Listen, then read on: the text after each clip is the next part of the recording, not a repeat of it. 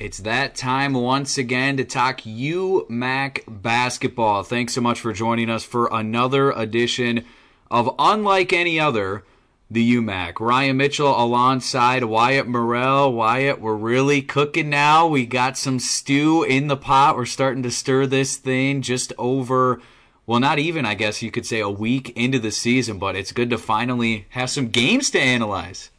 Tell you what, your analogies never fail to put a smile on my face, Ryan. The stew is in the pot. We're stirring it up. No, it is. It's great. We have some games we can review here tonight on the podcast. Plenty of stuff to look ahead to now as the schedules are really starting to fill out. So looking forward to getting into it. But remember, everybody, whatever platform you're listening to this on, don't be afraid to hit the subscribe button, download, so you can listen anytime, anywhere. Follow us on Twitter, Unlike Any Other, the UMAC. You can also send us emails with comments, questions, or concerns to uaotheumac@gmail.com. But yeah, Ryan, there's a lot to get to here on this week's edition of the podcast. And really moving forward, we're just going to be two very busy guys because there's a lot of things to analyze. But it's going to be a fun time of the year. And I think with these first few games that we saw, those were no exception of what we can expect this year in UMAC play.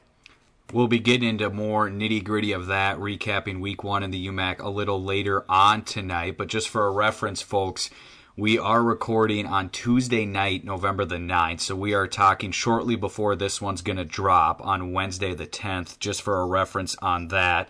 But we really enjoyed our time talking with another pair of coaches this week.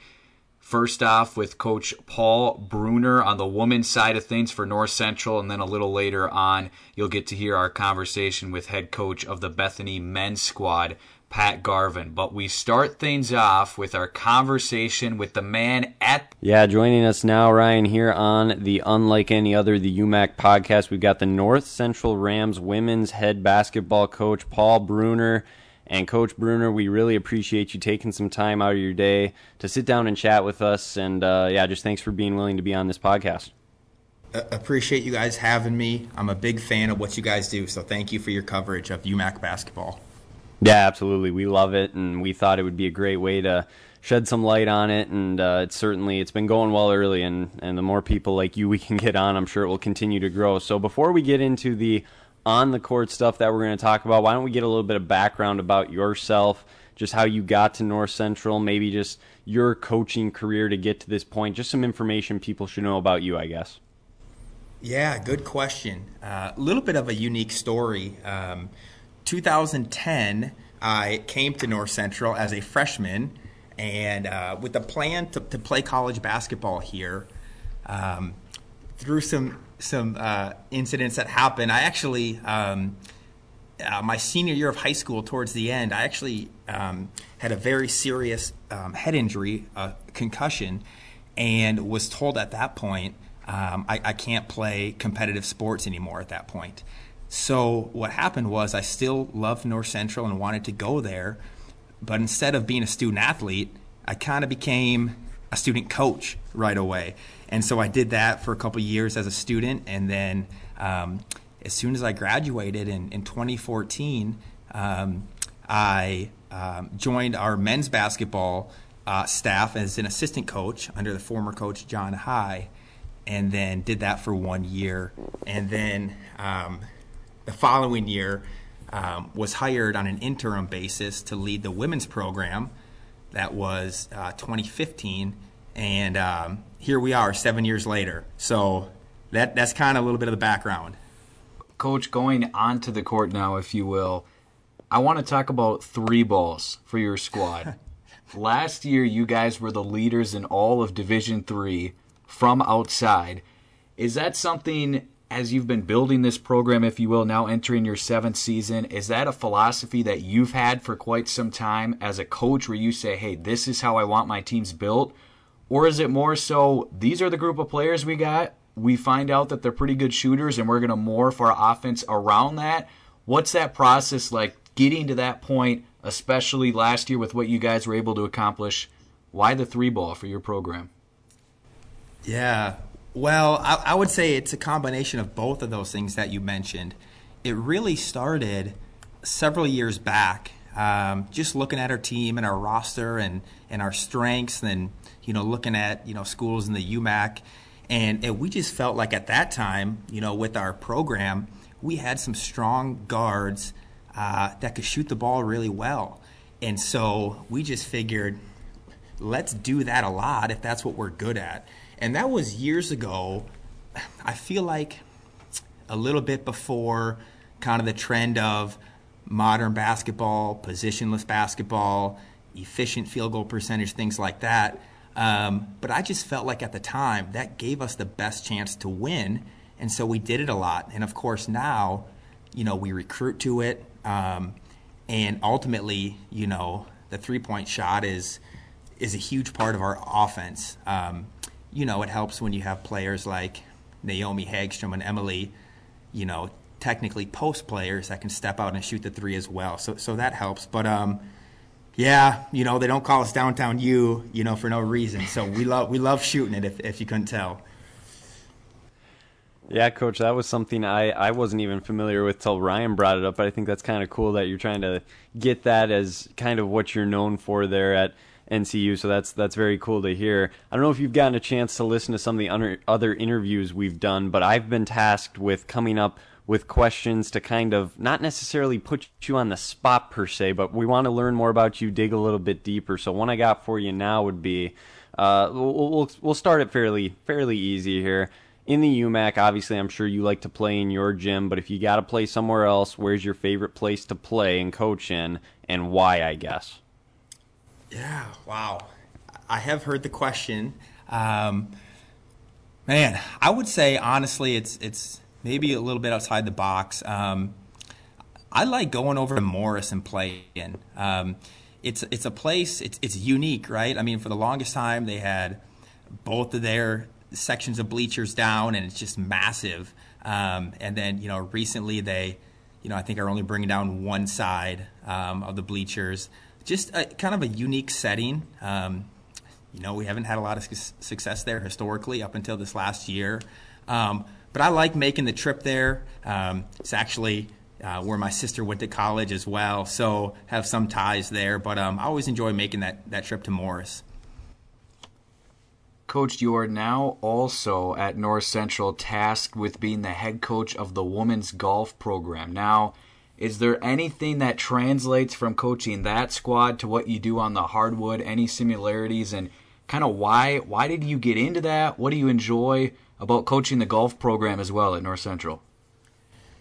Ultimately, I think it's just a chance, for me to, serve our students at North Central in different capacities, no matter the sport. And that's what I love to do is coach and, hopefully try to leverage the sports, to make an impact, in the lives of our players, and whether it's basketball, golf, whatever. I don't think I'll add anything else onto it at this point, I hope. But, ultimately for me, it's just, how can I provide our student athletes, no matter the sport, a great experience? How can we focus on the right things and grow and develop them in sport, classroom, faith? And so I would say a little bit, just with how we coach golf, it's maybe tied to the basketball philosophy. We tell our athletes, don't lay up, go for it. Yeah, hit it deep, hit it far, and we'll go from there. Kind of the philosophy with three-point shooting, right? Let it fly, shoot a lot of them, and go from there. So, I love coaching golf this past fall. It was a great time for our program, and looking forward to coaching both teams going forward.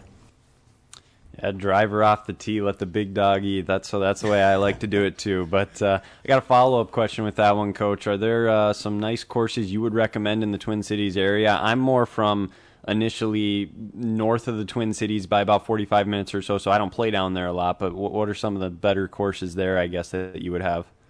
Yeah, we really do like our home course. We play at Les Bolstad.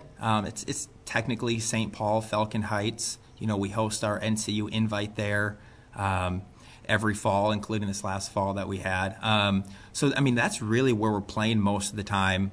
If you're talking nice courses that we get out to every once in a while, you got, Rush Creek and Maple Grove that, North Central hosts their open there. So we'll get out every once in a while and play a course like that. But really, we're spending most of our time golfing at Bolstad and, you know, if I'm able to get out there on my own with our staff and or other coaches here, we like to do that as well and play. Talking about you, Coach, what can you do with the club in your hand? Do you like to play yourself when you get the opportunity to do so in the off season?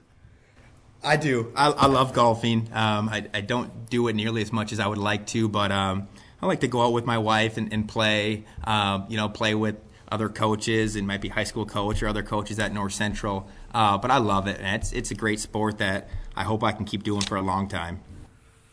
Gotta ask, going off of that, Coach, what's the best round you've ever shot? Handicap? I mean, where's your game at? Oh man, I wasn't ready for these type of questions, guys. But since we're on the topic, you know, if I can shoot, you know, low to mid 80s, that's a good round for me. I can consistently get there. Upper 70s every once in a while if I'm having a good day. Get the foot wedge out every once in a while, but otherwise, just, you know, low to mid 80s is where I'm at pretty consistently. That's nothing to be ashamed about, Coach. You know, I've been trying for a long time, the last multiple years. I just want to get into the 80s. So Wyatt's got me every time we go out together. But I'm a little bit jealous. Those are good numbers for sure. I appreciate that. So getting back onto the court, Coach, last season we know the challenges and the hurdles that everyone had to face, but you guys were able to get a season in. The UMAC more delayed, as you know, but you guys have the most successful season in program history. What does that say about your guys' program that you were able to work past all the negatives of last season, if you will, and really have a lot of success on the court last year? I think, first of all, it's just a testament to, you know, the character and the leadership of our student athletes. We're extremely grateful that we had the chance to, you know, really play almost a normal season. I know that not every program had the chance to do that. So we wanted to take full advantage of that. And, you know, but man, we still had challenges. There's still adversity. There's ups, there's downs. But throughout it all, you know, I tell people this, I learned from our players just the way they handle themselves and they're resilient and they're mentally tough and they're responding with joy no matter what comes our way. And so really I followed the lead of our players, you know, and our staff. But man, it was a fun season for sure. Was there a point during last season where you can go back and look and say, this win that we picked up on the road or this big come from behind win where you said, hey, we may have something special going here. We may be able to make some noise deep into the season. Is there a moment that sticks out when you look back? Well, you know, that first win, in the Erickson Center at Northwestern, kind of the non-conference game, you know, that was big for us. But then really the second time we played them, you know, which was a conference game that ended up being moved and shifted to actually right our first conference game of the year, that was unique. And so I think starting off that way was big for us, you know, and then we followed that win up by going to Morris and you know, beating them in their place for the first time in school history. So I think really just the way we started with those two was really big for us. It just, you know, it showed us what we're capable of, and we strive for that every single day in practice to improve, and ultimately we kind of rode that wave of momentum and playing well, you know, throughout all of second semester in conference play. Now moving forward to this season, Coach, you guys just one game in at this point, but a convincing win on Friday. When people come on down to the Clark Danielson Gymnasium on North Central's campus and watch a game this season, and they walk away from it, what do you want them saying about the identity of your squad? How will this year's squad be defined by those who watch North Central women's basketball? You know, I'd say a couple things. You know, first, something we ask our players every single day. We want to work hard, we want to have fun, and we want to love our teammates. And I hope people can see that by the way that we play and the way that we interact with each other. As far as on the court goes, you know, we talk about playing fast, playing free, and playing unselfish. And, you know, and those are three things that we talk about every day in practice, before the game, halftime, post game. So hopefully, you know, those characteristics of, you know, playing with tempo and pace, and I know everyone talks about it, but that's really how we want to play. You know, giving our players freedom. You know, just use their strengths to go out there and play. I don't want to put them inside of a box and, you know, make them do something that they're not great at. And then just being very unselfish, All right, we talk about share the sugar, and that just means make the extra pass, find the open person. Right, we don't care who scores as long as it's on our team, and I think that's going to manifest itself throughout the season. And I think it did in the first game with just, you know, kind of the balance that we showed with, you know, on Friday with nobody in double figures, which is unique. But I think we had 7 or 8 people with, you know, 7, 8, or 9 points. So, you know, those are things that we hope people see when they watch us play with our identity. Yeah, Coach, this is the last question I got for you, and then I'll let Ryan conclude. But I want to know, in your time at North Central, was there ever a pregame speech, let's say, or a halftime speech where you went in thinking, all right, I'm going to really fire up the team, and then for whatever reason it maybe just didn't connect, or you left the locker room thinking that did not go the way I thought it would? Or was there maybe some kind of a story behind a pregame speech that you could share with us? Ah, man. Well, I would say this, you know, with our pregame conversations in the locker room, you know, we do it just like every program does, right? The players warm up, and then we go talk, and then they get back on the court. But really, it might be unique. In that time that we have together, you know, in the locker room, you know, we'll talk scout, we'll talk some X's and O's, some reminders. But really, that's just another time that I use as a coach to talk leadership and talk character. And so we always have a leadership lesson in there, and we're talking just this big picture, how we want to play with characteristics and, you know, what's going to make for a great, you know, great game and great execution, you know, in that game. So I think it's, you know, it's maybe, especially maybe freshmen, new players didn't know what to expect with that. But really, we're talking leadership, you know, in that, you know, pregame conversation in the locker room.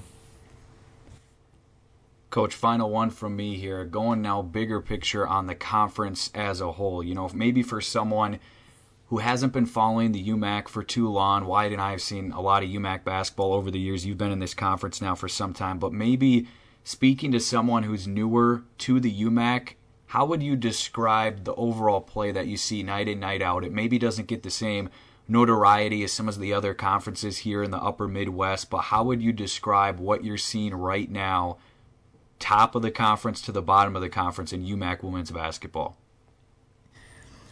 Well, you know, I think the first couple of games of this season even speak to that, you know, right? I think the first 4 games that teams in the UMAC had this year, I think they went 4-0, right? With Morris taking down Concordia, with Martin Luther taking down Macalester, Bethany Lutheran taking down Carleton, right? There's 3 MIAC schools right there, and of course, you know, we were able to get a win on Friday as well. Man, it's a strong conference, and our players know that there's nothing guaranteed, no matter who we play in our conference, whether we're home or on the road. And I think that speaks to the coaches, it speaks to the student athletes. And it's great basketball. I encourage everyone listening to this to, you know, get to a school, get in the gym, and watch these teams compete, because there's some phenomenal coaches, athletes, and just programs in our conference. Yeah, Coach, I always say that the UMAC owns the MIAC. Never forget it. Make sure everyone's aware. And this start of this season's it's looking good, let's just say, for the UMAC. So, Coach, thanks for taking some time coming on the podcast. We really appreciate it. I'm sure we'll be in touch down the road. We wish you the best of luck this upcoming season and as we move forward to conference play. And if you're ever over at Northwestern and me and Ryan happen to be there, we'll make sure we stop in and say hi with you. But thanks again for taking the time, and good luck this season. Appreciate you guys. Love what you do. Keep it up. Thanks, Coach. We'd now like to welcome in head coach of the Bethany Lutheran College men's basketball squad, Pat Garvin, to the program. Coach, thanks so much for joining us. Really appreciate it. Hey, thank you guys. Appreciate you guys having me.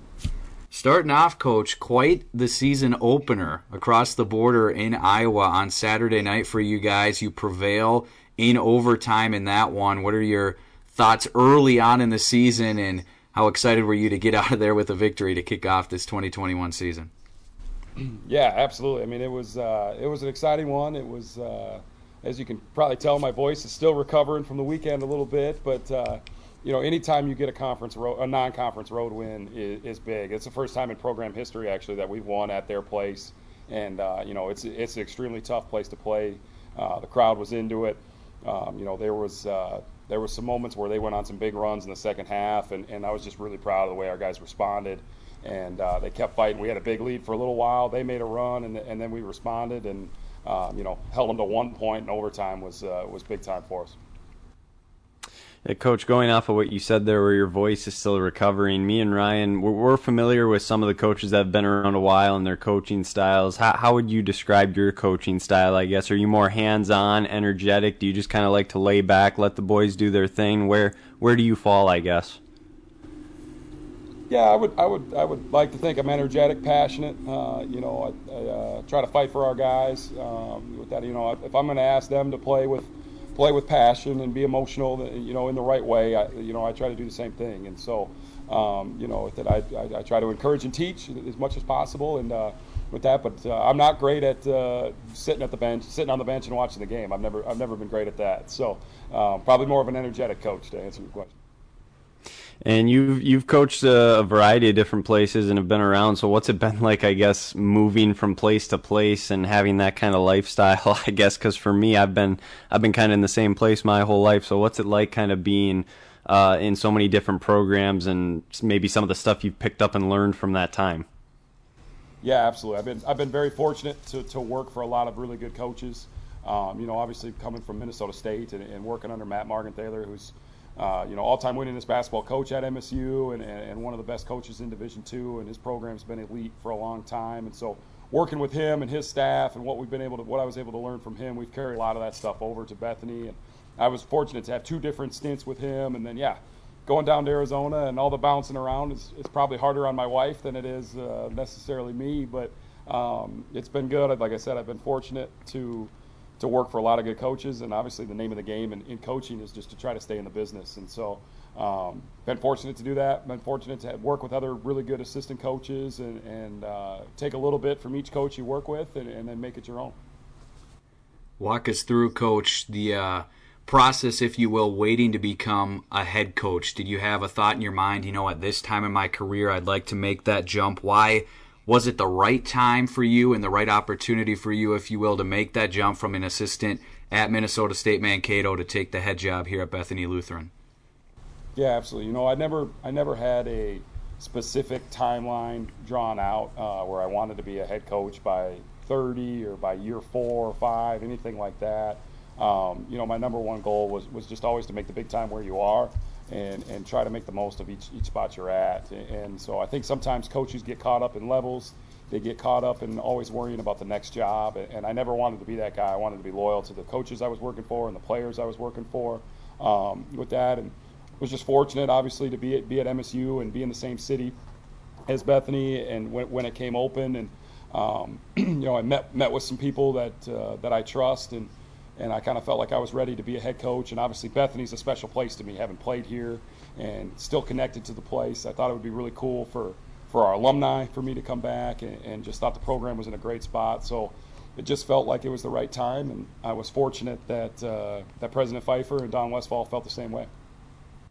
Now, Coach, I like to ask the different coaches we interview some more off-the-court questions, get to know them better a little bit. So one I have for you, let's just start with this. If you could not coach basketball or coach, period, you had to do something else, what could you see yourself doing or envision yourself doing, or I guess what would you want to do?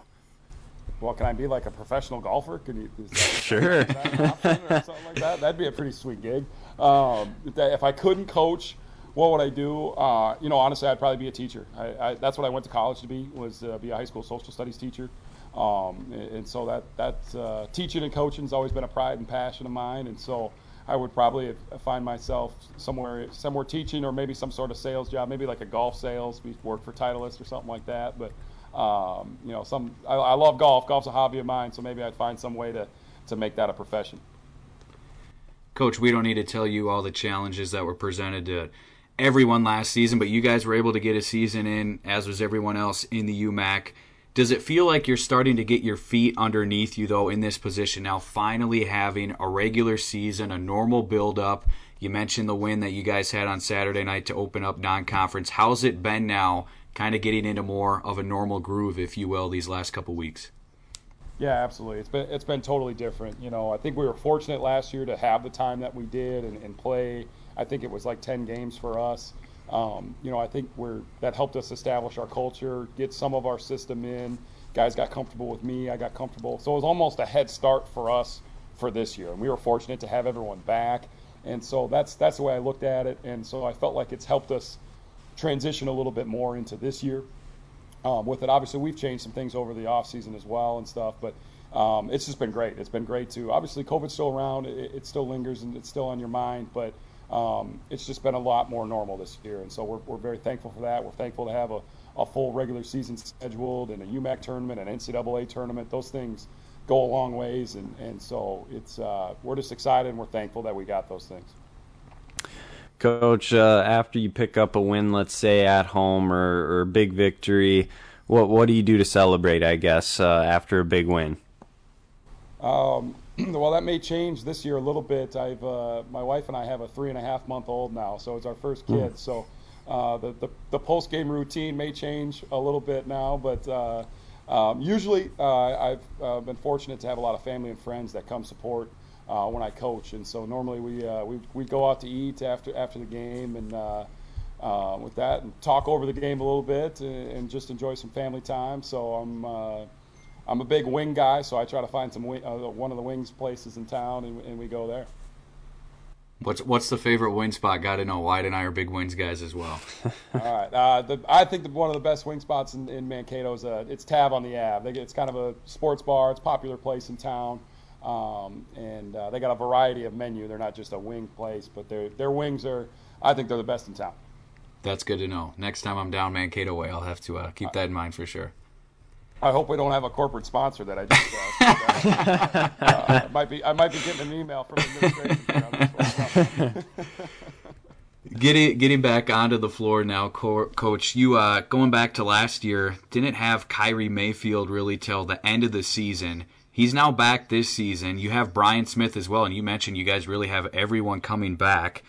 How is it like finding a way as a coach to have those guys play together to lead your offense, but then really a more overall question as your team as a whole coming into this season with so much experience back? Those two seem like they're the catalyst to the offense, but how do you make sure everyone gets fed, if you will, and you guys are playing the type of basketball you want to play? Yeah, absolutely. I mean, I think it starts with we got great guys in our program, and they're unselfish guys, and they're winners, and they just want to win. And so we talk a lot about our roles. Our guys know what their expectation is.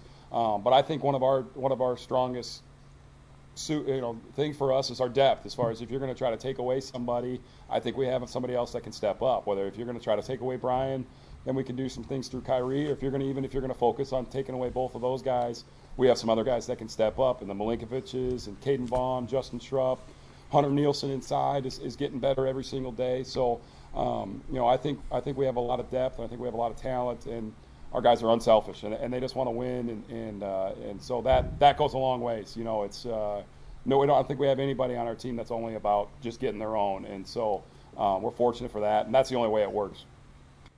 We've seen with a number of your teams, Coach, over the last chunk of years that you guys like to push the basketball. You like to play with some pace. Is that something that you believe in going forward because of the guys you have on your roster? Is that something, as a coach, in the last chunk of years and all the spots that you've been, do you prefer a team that can play with tempo, play with pace, and kind of put the defense on skates, if you will, and really be playing the game on your terms, if you will? Yeah, absolutely. To answer your specific question, it's both. I think it fits our current personnel that we have, and it's the kind of personnel we want to have going forward too. You know, and so obviously whatever you run, whether it's offense or defense, it's got to fit the guys you have on your roster. And I'm fortunate enough that that we have guys that I think are really good in transition, and that we can play with pace and space and go from there. So, and that's the kind of team that we want to be going forward as well. You know, obviously we got a lot of seniors on the roster this year and stuff, and you know, we're continuing to look for guys that can continue to play in this kind of style. As a coach and sports fan, I won't speak for you, but I'm going to assume you like sports movies. So, what's your favorite sports movie? Ooh, that's a good question. You know, I would have to say either Tin Cup or Field of Dreams. One of those two would have to be my top two. If I had, if you're going to make me choose one, I'll go with Tin Cup. All right. Well, I'm a baseball guy myself, so I can relate to Field of Dreams and can appreciate that for sure. Yeah, no shame in being a runner up there, but they're both great.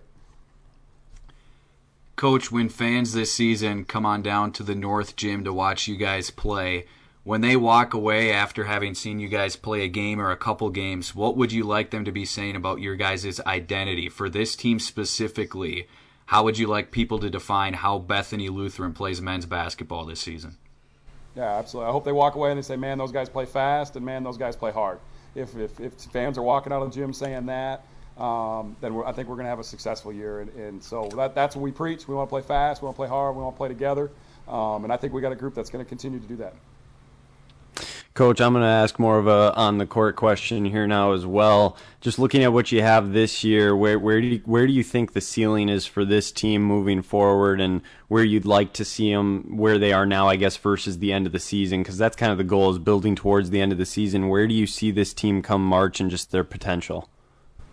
Yeah, absolutely. I think we have sky-high potential. You know, I think these guys, we got to continue to grow. We got to continue to get better. But we got a lot of guys on this roster that have played in big games. They're hungry to get back to playing in big games, and so.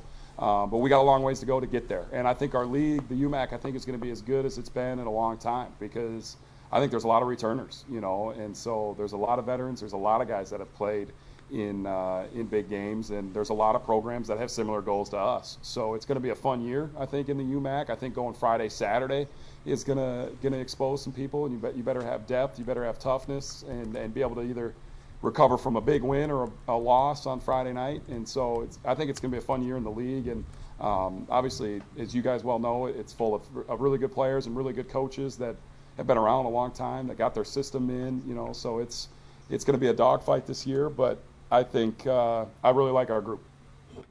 You started to allude to it there, Coach. My last question, I'd just like to get a gauge from all the coaches in the conference, their perception of the UMAC as a whole, where it sits. And, you know, you have a pretty good idea, obviously, but only having been here for now going into your second season here, just getting started things up, how would you describe the type of play, maybe the type of basketball you see night in, night out from this conference? You know, it maybe doesn't get the same notoriety as the other conferences do here in this area of the country, but how would you describe UMAC basketball to someone who's maybe new to following the conference?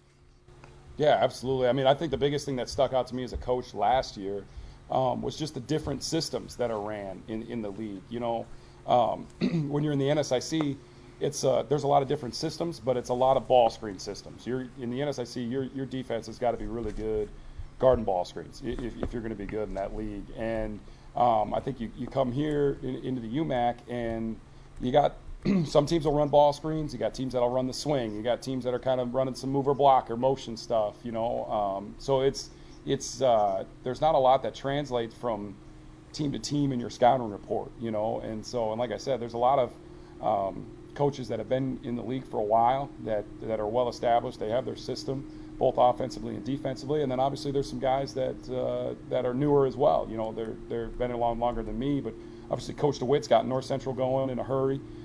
You know, so some of the newer programs as well, it's made for this to be a deeper league than maybe it was when I played. Really appreciate that, Coach, that insight, and Wyatt and I believe that the UMAC just keeps on climbing, and some early results this season, I think, are proving that, and we're looking forward to conference play getting rolling here soon. But really appreciate you taking some time out of your busy schedule to join us tonight. Best of luck this season, and we're glad that you're part of the conference. Hey, thank you guys, and thanks for doing this. This is cool. This is kind of my first time hearing about this pod and stuff, and so I look forward to tuning in a little bit. I don't want too many outside noises, but I'll tune in. And, but I do appreciate the. Appreciate your coverage and with things, and thanks for having me on here. Absolutely, Coach. Anytime. Looking forward to staying in touch. Take care. Again, a big shout out to Coach Brunner and Coach Garvin for joining us this week. Really appreciate it, and we're looking forward to chatting with more coaches over the next couple of weeks to come as well, and continue to give you more of an understanding on an inside look at each program in the UMAC. All right, Wyatt, it's time to look back on the three things we said to keep an eye on with last week's slate, seeing how those storylines developed, if you will. First off, Wyatt, There was three matchups on the women's side of things that were a UMAC v. MIAC. And how about the UMAC to kick off the season? Dub, 3-0. I said if they go 2-1, that was attainable and something they should be shooting for. They get the sweep. Martin Luther, 13-point win over Macalester. Morris over Concordia by 5. And then on Saturday, Bethany over Carleton by 4 on the road. I've said it. I'm not joking when I say the UMAC owns the MIAC, Ryan. I mean, it's a very real thing, and we'll get into that on the men's side a little bit, as that'll be something we look ahead to this next week. But, man, this level of playing the UMAC we're seeing both in the women's and men's sides from these early contests this year shows I think it's going to be an elite level of play this year in the league, just from the talent-wise perspective of things and just all the returning pieces for all these squads. And it showed especially in these three particular matchups, I thought. And the results are nice, and we obviously like the results as UMAC supporters. But at the same time, Wyatt, they can only really do good for all these squads moving forward. You want to be tested in the non-conference, see some things you maybe won't see in the conference slate to build you up and get you ready for conference play. And, hey, if wins come along with it, we'll take that as well. So, a little foreshadowing, Wyatt. We have much more of that coming on the men's side as well. Next up, another thing that we said we wanted to keep an eye on in that first week of games, Bethany Lutheran's matchup against Central, their opener on the men's side. Specifically, Wyatt, we said, how do Brian Smith and Kyrie Mayfield coexist? Remember, the dynamic point guard Kyrie Mayfield only played a few games last season, didn't return until late in the season, so Brian Smith kind of ran the ship. How would they play together? Wyatt, it was quite the matchup across the border Saturday night in Pella, Iowa, a rocking gym. Bethany was able to get it done against Central in overtime, 77-67. But as we go box score hunting, and we mentioned it in the last pod, Wyatt, we're going to overanalyze everything early in the season. And people can say they don't like that, but hey, we're just going off the information we have. Yeah. Brian Smith, Wyatt, a whopping 28 field goal attempts. He led the way with 20 points. Kyrie Mayfield had 17. They're easily the two leading shot takers, if you will, for their squads. They got a big performance from Justin Troop off the bench. But again, we're specifically talking about Mayfield and Smith. And we got some more insight earlier on in this pod from Coach Garvin on how those two play together. Any other takeaways you have, Wyatt, from those numbers that I just mentioned for what we may see this season from Smith and Mayfield together?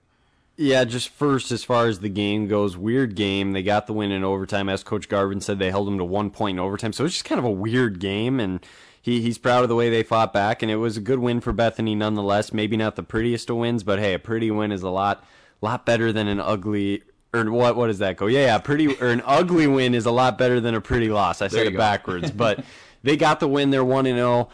The big talking point from this, Ryan, without a doubt, though, is how many shots Smith and Mayfield put up. I mean, 45 shots between two guys, that's kind of unheard of. I mean, I go back to when Crown had Wendell and Ladine the 1 year, and it seemed like those were the two guys, but I don't even know how many games they ever got 45 shots up. So you look at these two guys, and there's other pieces there, as Coach Garvin mentioned, but they're certainly going to be the catalysts of this team moving forward, and neither of them shot particularly well, but you could see they continued to shoot as the game went on. So I remember you joked saying there's only one ball in the gym for those two guys, but they're still going to find a way to get their shots up, as we saw, and I don't think there's also going to be very many games they shoot that poorly either. So I think that shows that if their defense can hold opponents to what they did, they're going to be in pretty good shape because they're going to be able to fill it up with those two guys. So it'll be interesting to monitor that as we continue to move forward, but yeah, very interesting to see 45 shots between two guys, and if they continue to get that kind of volume, they could put up some just ridiculous numbers this year.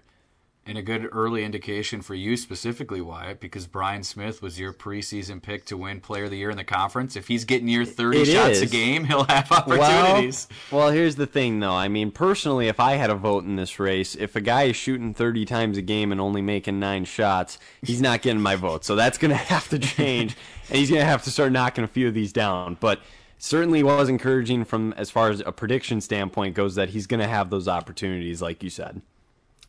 Moving along, the final thing that we were keeping an eye on from last week's slate, Northwestern and North Central, a pair of common opponents. Northwestern took on Wisconsin Lutheran on the road in Milwaukee Friday night and then took on Milwaukee School of Engineering on Saturday afternoon, also in Milwaukee. North Central was just the flip. Played Milwaukee School of Engineering Friday and then Wisconsin Lutheran on Saturday.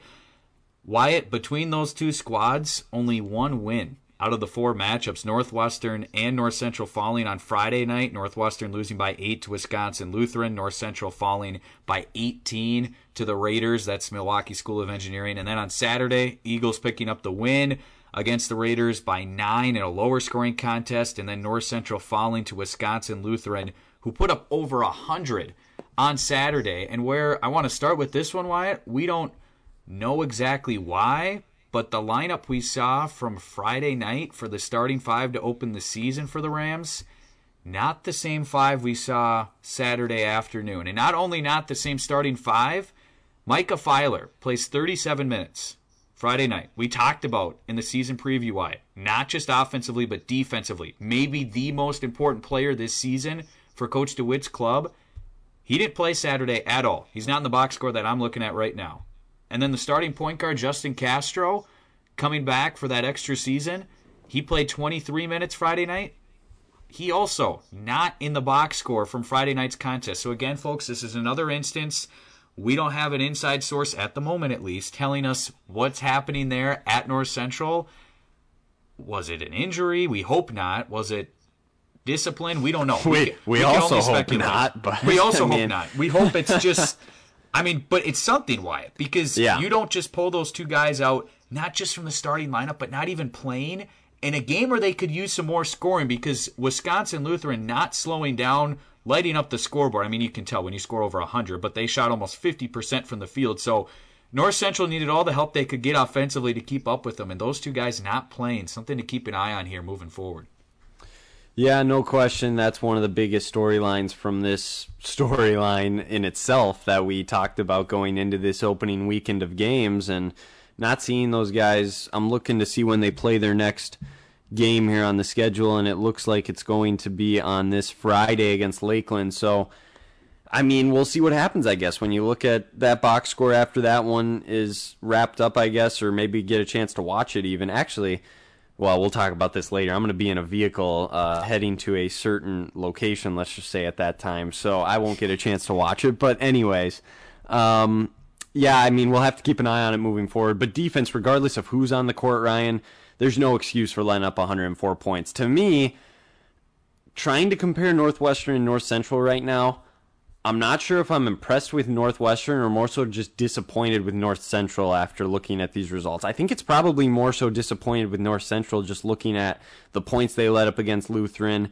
and just knowing that they didn't really have a good opportunity to win either game, I guess. So, and give credit to Northwestern as well, a very good team that was able to find a way to get a win against a solid MSOE squad. I'm not even going to say the Milwaukee School of Engineering. To me, that's just too long, but...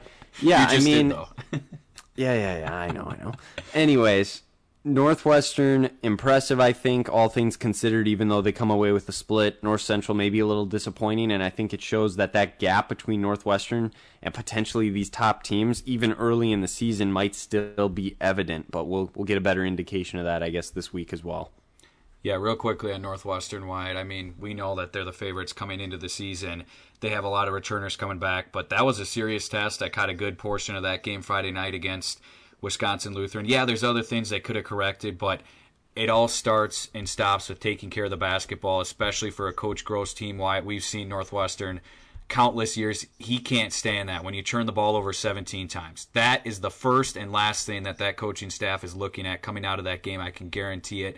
Sure, they wish they could have scored more, shot the ball better, and held Wisconsin Lutheran under 80 points, but you got to take better care of the basketball against a squad who's predicted to win their conference in the preseason poll on the road, hostile environment. You're not going to win very many games, Wyatt, when you turn the ball over that many times. They buckled things down defensively. You mentioned a nice turnaround to get that win and move them to 1-1 early on in this season.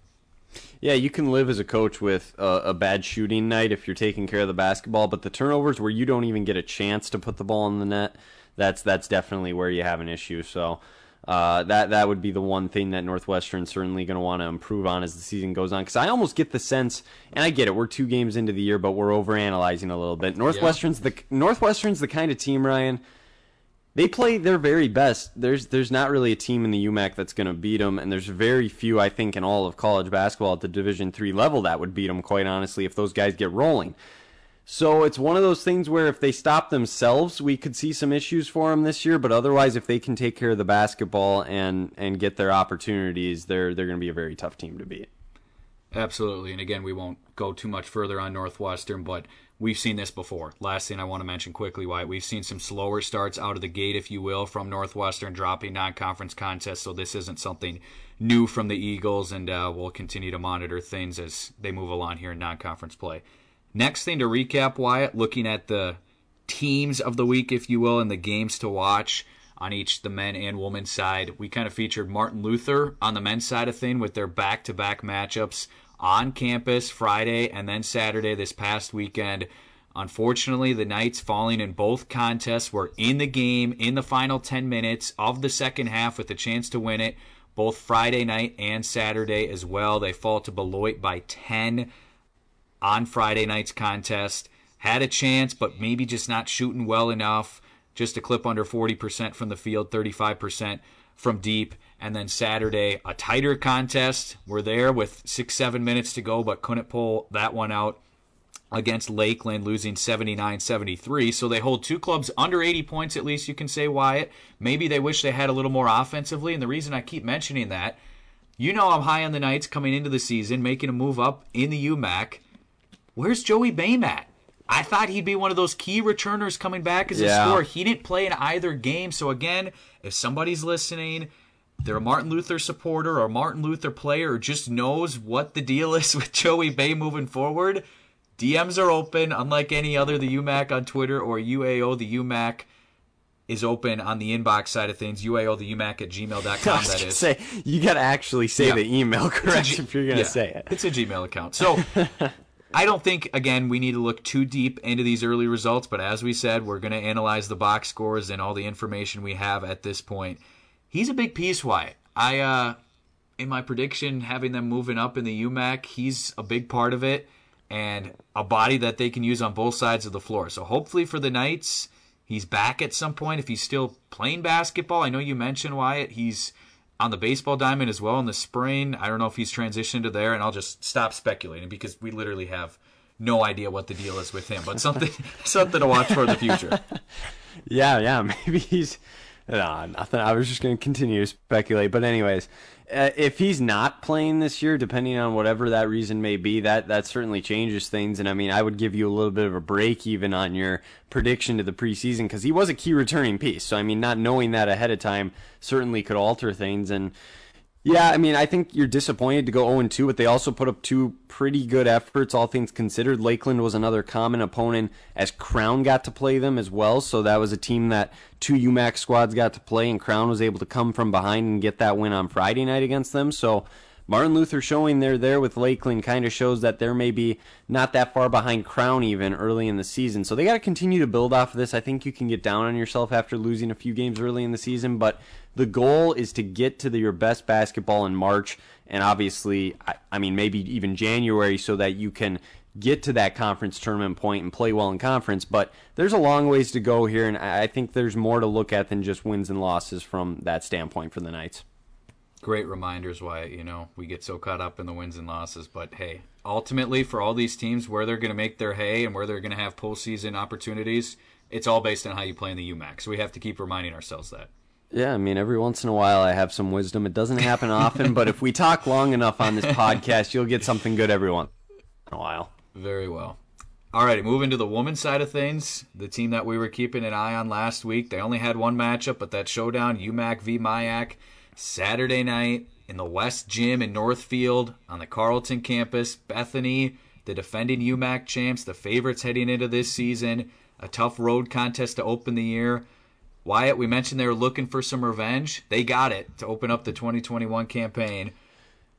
And a shocker here, Wyatt, 29 of their 66 points scored by the preseason second team All-American candidate Hannah Geisfeld, chipping in 19 rebounds as well. An absolute monster performance. And are we really surprised? I mean, we kind of come to expect numbers like this from number 50 for the Vikings. Well, I mean, to a certain extent, I feel dumb for saying she might have a slower night because, you know, teams are going to be more focused in on her. But clearly it's not going to matter. I mean, she's just such a challenge to stop down low. 8 of those 19 rebounds, by the way, were offensive. So creating second chance opportunities for her teammates, which is just huge. This game, interestingly enough, was pretty close the whole way. Carleton had the lead early. We're up 7 after the first. Bethany ended up taking the lead at half and then just kind of slowly kept that lead basically throughout the rest of the game. Geisfeld is a legit candidate, Ryan, for All-American this year, especially if she's doing that. I know we joked about it early in one of the first podcasts we did, but honestly, I mean, I'm excited to watch her play in person here at some point because that's just a ridiculous stat line. That literally is Luca Garza's stat line from last year, and if she continues to do that, I mean, there's no question she's going to earn All-American status. So a heck of a performance to open things up. And honestly, that should just jump us right into our next segment, Ryan, which is new on the podcast. And it's You Have Our Attention, and you have caught our attention. Maybe topics here for this segment will be things along the lines of a team we maybe weren't paying attention to, and they put up a big performance. This first week on the women's side, though, as far as what caught our attention, it's Hannah Geisfeld, and she already had the attention, but she even raised the bar a little bit higher, and our attention is even more so focused in on her because if she's putting up those kind of numbers consistently, look out. I mean, it's just, it's what can you do defensively to stop that, and how do you game plan around that? So she definitely has our attention. Yeah, an irreplaceable player for sure, and, you know, she's had great health as far as we know over the last couple of years, so I'm not, you know, mentioning that, trying to jinx anything by any stretch of the imagination, but just all the things she does for that club, not to mention, Wyatt, that she's back as a graduate student. She's been there forever. Everyone looks to her at that program, so probably, I think we can say, the most indispensable player in the whole conference on the women's side of things. Hannah Geisfeld, interested to see if she can, I mean, keeping up that crazy pace, Wyatt, of just a clip under 30 points and a clip under 20 rebounds per game, that may be a little too lofty, but who knows as we move along. Well, I got to point something out with that too, though, is the other key piece on that team that we talked about, not in the box score. Yeah, Abby Olsen, I noticed that. Yeah, that's another one we need some info on, because I know for sure at the updated roster, we looked and we talked about in the women's season preview, Wyatt, they're both coming back as graduates using the extra year of eligibility. If you're a Bethany fan listening, again, let us know. Is she hurt? Is she coming back soon? Let us know. We would love to know, and obviously, hopefully, everything's all right with her and she's able to get back into the lineup soon because they're, an even better team when she's leading the point for that Bethany offense. Yeah, that's. I just wanted to point that out because that's the first time I was noticing it, and it's an even more impressive win without her to be able to go on the road against a MIAC school and pick up the win and come from behind nonetheless to do it. So, yeah, that's something to keep an eye on as well. Speaking of coming from behind, Wyatt, you caught our attention on the men's side of things. A pair of players, Seth Royston and Cade Carroll of the Crown College Storm, I think have officially notified us, Wyatt, and everyone around the conference that they're going to be leading the way for the Storm this season, trying to make some noise in UMAC play. But a heck of a start to the season for Crown with a pair of matchups at home this past weekend. The WAC was rocking a purple out Friday night. I caught the last 4 or 5 minutes of that contest. Wyatt, Crown was down by 20. Just a few minutes into the second half against Lakeland on Friday night, their season opener. They come all the way back in the second half, shooting 56% from the field, ratcheting up the intensity defensively to take down Lakeland 85-81. And there's a sequence late in the game, Wyatt. They're trying to take the lead with under 2 minutes to go. Late in the shot clock, Lakeland's driving the basketball down the left wing. Seth Royston comes in, helps out, and just has a monster block out of bounds. Lakeland has to reset, throws it in. The next point guard's pass, he picks it off. Pick two, you know, as I like to call it, the other way. Throws down a jam, puts the Storm in front. The place erupts. They hang on to win. So Friday night specifically, Cade Carroll leading the way for them with 19 points and 10 boards, a double-double for him. He had a block in the contest, but Mr. Block Shot, if you will, Seth Royston, 13 points, just 4 boards, but 6 blocks. I mean, I wasn't able to watch a ton of this contest, Wyatt, but just down the stretch, the key of those two guys on the defensive side of the ball and then offensively what they count on them from those two as well, talking about indispensable. I mean, Cade Carroll was the player of the week. You let me know a little bit earlier tonight in the UMAC. He was announced as the player of the week for his performance last week. Those two are going to be massive for Crown this year. We talked about in the men's season preview all the unknowns with Crown heading into this season with all the COVID issues they had last year. I think we got a pretty good idea with their performances this past weekend. I mentioned the win against Lakeland on Friday night. Real quickly, Wyatt, they blow out Beloit on Saturday, 90-62. Carroll leads the way again with 24, has 6 boards as well. Royston has 21, not too far behind with 5 boards. We know they can get it done in the paint, over 60 points in the paint for the Storm Friday night. How about showing it from the outside? They're two big men. They're 4 and 5, if you will, Wyatt. Carroll goes 4 of 5 from deep. Royston goes 4 of 6. If they're doing that and they're stepping outside, splashing threes, they're clearing the glass, they're blocking shots on the other end. I mean, talk about a dynamic duo this season in St. Bonifacius. Get down to the whack and watch these two go to work this season for the Storm. Yeah, I mean, honestly, you said just about everything that I could just reiterate, Ryan. I mean, these two guys stepped up in a big way for their squad this week. Got 2 big wins. They're building off of that momentum from the way they ended last year. And you just get the kind of feeling that Crown could have a special season this year with the way everything is just kind of working out early on here and talking to Coach Herbert and what he had to say. And I don't know, I think something exciting and kind of fun is going down there in St. Bonifacius. I'm interested to keep an eye on it. They certainly have our attention. Big congrats to Mr. Cade Carroll winning the first UMAC Player of the Week award. I mean, I don't know what the odds would have been on him to do that, but gets it done nonetheless. And yeah, they're going to be a team to keep an eye on, but those two guys specifically, like you said, a dynamic duo, if you will. If they're able to do all those things moving forward, it's just going to make Crown that much tougher to beat. So certainly a team, that wild card that we talked about coming into the season is starting to kind of maybe already reveal itself a little bit. All right, for all those listening, Wyatt, who are saying, okay, let's finally roll the ball forward. There's much more action to come. We understand. We've taken a look at the schedule. Lots of things to look forward to. Wyatt, do you want to take us through the 3 things that we're keeping an eye on with this week's slate? Yeah, so with this week, I'm going to start with the first one. We're going to start on the men's side. We talked about the UMAC versus the MIAC, Ryan. Last week, you know, there was only so many games going on. There was a total of 4 between the men and women's side of things. This week in the men's side alone, we have 11 UMAC versus MIAC opponents coming up this week from tonight, technically, which is Tuesday when we're recording, to Saturday, November, what is it, the 13th? Saturday? Yep. Yeah, okay. That's a 5-day stretch, Ryan. We have 11 UMAC versus MIAC games, so we're really going to get to test a lot of UMAC teams out and see what they're made of early on in the season. So that is absolutely a storyline coming into this week. Can they build some of these teams, that is, off the success they've had, and then some of the other teams, can they bounce back and get in the win column? So those will certainly be interesting to keep an eye on. Up to this point on the men's side of things, 0-1 against MIAC schools. Superior lost to St. John's. On the women's side, they got the sweep, as we mentioned, so 3-0. In total, 3-1. But there's plenty of more action coming up this week, so we're certainly going to be keeping an eye on that. And let's maybe see if the UMAC can't come away with a winning record here against the MIAC. I'd say that would be kind of the goal. Yeah, you know why D1 basketball is starting off tonight with some good matchups as we record, as you mentioned, on Tuesday night the 9th. And they have, you know, early in the season, the ACC Big Ten Challenge. And then later on, they have the SEC Big 12 Challenge. There's got to be a winner with 11 matchups. Yep. Something's got to be decided. UMAC v. MIAC.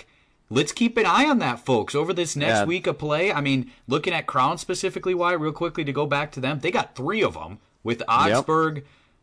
The day this drops on Wednesday the 10th, coming into the WAC, and then on the road against St. Mary's. And then how about this, Wyatt? Saturday night in Arden Hills, the Bethel Royals refuse to play Northwestern, who is just down the road. It's been a conversation that you and I have had plenty of times over the last chunk of years. There's really no good reason that those two don't face off every year, and apparently that could be changing in the future, we hope.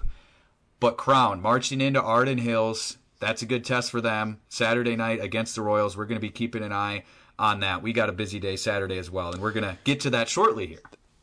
Yeah, that's a joke is what that is, for Bethel to say we're not going to play Northwestern because it doesn't benefit us. If we lose them, oh, it's a bad loss. No, Northwestern's a good team. And I'm just going to say, you know what, Crown? They're expecting to beat you. That's why they scheduled you, and they're like, oh, we can take care of Crown. So go in there and ruin their Saturday night. Show them what UMAC basketball is about. That, to me, is just... to me, it's just insulting and kind of pathetic that Bethel would do something like that, and I'm sure a lot of people feel the same way. So I'm sure everybody in the UMAC is pulling for you to get that one done, and we'll certainly be keeping an eye on that game that night as well. Well, let's move in, Wyatt, to that second point now. We're going to be busy Saturday, as I mentioned. Yeah, so I had mentioned at Friday approximately 4 p.m., I'm going to be in a vehicle heading to a location. That location is the Twin Cities, and on Saturday, me and Mr. Ryan Mitchell, we're getting the broadcast team back together because St. Scholastica is making their return to the Erickson Center for both the men's and women's basketball teams. It'll be a non-conference game, but the rivalry may feel the same, Ryan, and it's going to be a lot of fun. We're going to be on the call for those contests. I'm looking forward to putting the headset back on with you. It's our games of the week, if you will, with Scholastica returning. It is going to be a very busy Saturday, but a fun one. But that is the second storyline, is how do those two teams, both on the women's and men's sides, fare in their return to the Erickson Center? And how does Northwestern, I guess, perform in what is probably their first big game at home, if you will? Because obviously the men's team had their opportunity this past weekend to go out on the road and play a little bit. But now they're playing a team they're familiar with and they're used to. So how do they perform in that setting? I'm looking forward to it. It should be fantastic. Well, yeah, and especially to stick on the men's side of things, Wyatt, for a moment. Scholastica has had some success in the Erickson Center, winning the last two matchups. Last year, getting it done, a big performance from Siljan in that matchup against Fambouillet. Those two posts going at it, looking forward to that on Saturday. And I should say real quick, I'm not sure if Siljan's back. I think he is only a junior, but we don't do a MIAC season review, so I don't know. And we won't, and for obvious reasons. But I believe he's back. I want to say he's back. Yeah, so many storylines to look forward to in that game. They got the win last year, I mentioned. And then going back to the UMAC semifinal contest, back before everything went down and all the shutdowns happened in February of 2020, Wyatt, I don't know if you and I have ever been more shocked leaving the Erickson Center. I know I haven't been. We were planning ahead already to Saturday. Northwestern had taken care of Scholastica a couple times this season, or that season, I should say. And Scholastica shocked everyone, knocking off Northwestern on the road. And then they brought that mojo into the last contest. So they're going to be feeling good and confident marching into the Erickson Center Saturday. Yeah, you can't count your eggs before they hatch, as they say. And we did that. We were full well expecting Northwestern to win that game. It was a big shock for a lot of people. And, you know, there's a lot of people on this year's team for Northwestern that was a part of that loss. And maybe they'll even use that as motivation moving forward, even though they were able to get the win last year in the conference tournament against them. Maybe that still kind of stings a little bit, and they're hanging on to it. So that'll be something to keep an eye on. And just quick to go back to our first storyline with the UMAC on the men's side playing the MIAC 11 times. There's one going on right now, and I just couldn't help but resist. I had to check. Martin Luther is down right now, 40-37 at the moment, with 13 minutes left in the second half against Macalester. Good one. So they're in it again. They're in it again, and you know, people will say, well, maybe they're just recording after this. I'm going to give a score prediction, and if it happens to end up being right, you're just going to be like, wow, they definitely lied about the time they're recording. No, I promise you we didn't. I'll say Martin Luther pulls this one out in a close one, 64-62. And just for the record, Joey Bame's still not in the lineup. And I did check. He's on the roster for this season, so interesting. I'll keep looking at that. Must be dealing with something. But anyways, we can get into our third storyline now, and that's going to be the Superior women's team. And just the Superior women's team in general, they got three big contests here this upcoming week, Ryan. They're all against Wisconsin teams, so in a way, they got an opportunity to say, hey, we're the best Division III Wisconsin basketball team this year, and let's see what they do against these opponents. I believe it was River Falls was one for sure, and then Stout, and I might need your help on the third one. Yeah. I'm trying to pull the schedule back up here, but it's the middle one is UW-Eau Claire. That's right. Yep. So what do you think, 2 out of 3? Try to get 2 out of 3 there? I think that's very possible. You know, the battle across the border, and we mentioned that's been a dynasty in the UMAC, talking about that in our season preview, trying to stay relevant this season, if you will. Some good tests in the non-conference portion early this season for Coach Otto Fisher's club. And, you know, do you want another score update, Wyatt? Speaking of playing as we're recording on this Tuesday night, do you want to know the score? Yeah, I want to know the score. It's not going too well for the Yellow Jackets. 44-21 UW Stout right now in the third quarter. So then they need to win the other two to get the 2 out of 3, basically. Yep. Okay, so did not know that before I just said that. Yeah, like you said, Ryan, they've been the dynasty kind of up to this point, and it's kind of taken a turn for the worse. So this is an important season for them, I think, to get that back and on the right track, but not looking good tonight. We'll keep an eye on them throughout the remainder of the week. And I guess when we say week, Ryan, for us the week is Wednesday to Wednesday almost, or Tuesday to Tuesday, because we record these and release them every Wednesday. So our version of what a week is in UMAC basketball might be a little different than the traditional version of what a week is. But people will catch on. Yeah, they'll catch on. They'll figure it out. We go around, we revolve around UMAC basketball this time of year, as John Rothstein would say, we'll sleep in May. So, yeah, that's pretty much all I had to say about that storyline, something to keep an eye on. And Superior, again, going to be a team I think we focus a lot on this season on the women's side of things, and quite honestly the men's side of things as well, based on what we saw from them this past week, but we won't go too far down that rabbit hole.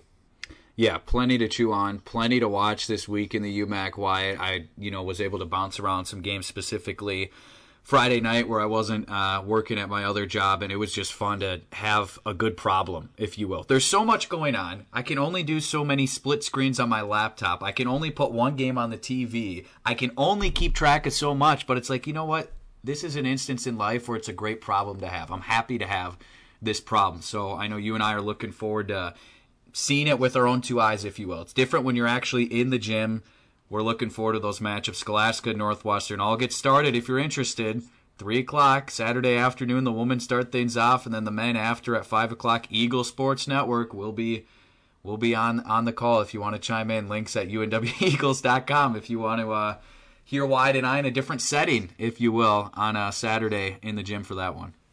Yeah, absolutely. Looking forward to that one. No question, Ryan. It's going to be weird. I wonder if we'll be able to pick up where we left off, or if we're going to be cutting each other off, and it's just not going to flow well. I mean, it's like riding a bike, Wyatt. We just have to get down the street a little bit, and then I think we'll have our groove. Let's try to get down the street then, and do it right from the start. But no, we're looking forward to that one. Hopefully people can get some enjoyment out of that. And like you said, hear us in a different setting and realize that we do follow the sport closely and the conference closely, and we really enjoy watching UMAC basketball. So it'll be a good opportunity for people to see what's going on, and that we are actually taking this serious and want to continue to grow this podcast and continue to do this moving forward. And we've gotten great reception from it so far. We continue to get people that are interested, so we love to see it. We hope that continues to grow. Let your family, friends know about it. We're going to try and get player interviews down the road. There is a lot in the works. We are just getting started. And as we conclude this episode, Ryan, I think it's a positive direction we're heading, and I'm looking forward to more and more content being released here. We're continuing to lay bricks, as I mentioned a couple episodes, brick by brick. We're continuing to row. Gophers are going to row Saturday afternoon in Iowa City. That's all that matters, Wyatt. I know you're still hung up on the Illinois result, but we're rowing forward to Iowa City. What I'm hung up on, it's not the result, it's the mindset of Gopher fans to say, oh, it's all that matters. No, it should matter when you lose to Illinois. You should want better for your program and have a higher standard. You know what, Wyatt? Sure, we wish we could have it back, but we do have to throw in the caveat that you're a Bulldog fan and you've had no adversity this whole season. So not everyone can be spoiled like that to just watch every Saturday and not be concerned really about the result. You're kicking the can down to December. We're going to enjoy this November stretch, everything on the table for the Gophers. So go Dogs. They're not getting beat this year. You heard it here first. I hope they keep winning as well, but we'll continue to fry our own fish here in Minnesota. But we'll stop talking college football, because that's not why people tune in for this. But hey, thanks so much to all those who made it to the end of this. Again, I said it before, I'll say it again. If you're listening to this at the end and you can say I truly listened to the whole thing, bravo. Hey, let us know. We'll give you a shout out. Let us know. Inbox is open, uaotheumac@gmail.com, or the DMs are open on Twitter as well. Let us know. I listened to the whole thing. I hung on throughout the whole thing. Yeah, exactly. I mean, we haven't had anybody tell us that yet. So, again, it makes us wonder, well, are people actually just pulling little bits out of this, or are there some people, diehard fans out there, if you will, that listen to the whole thing? And like you said, we'll give you a shout-out, maybe even on Twitter. If you want us to tag you, let us know. I mean, we'll make sure that you get your credit, because it certainly is a long podcast at times with the interviews and stuff. But it's enjoyable, and we enjoy it, and we hope the people listening enjoy it as well. So...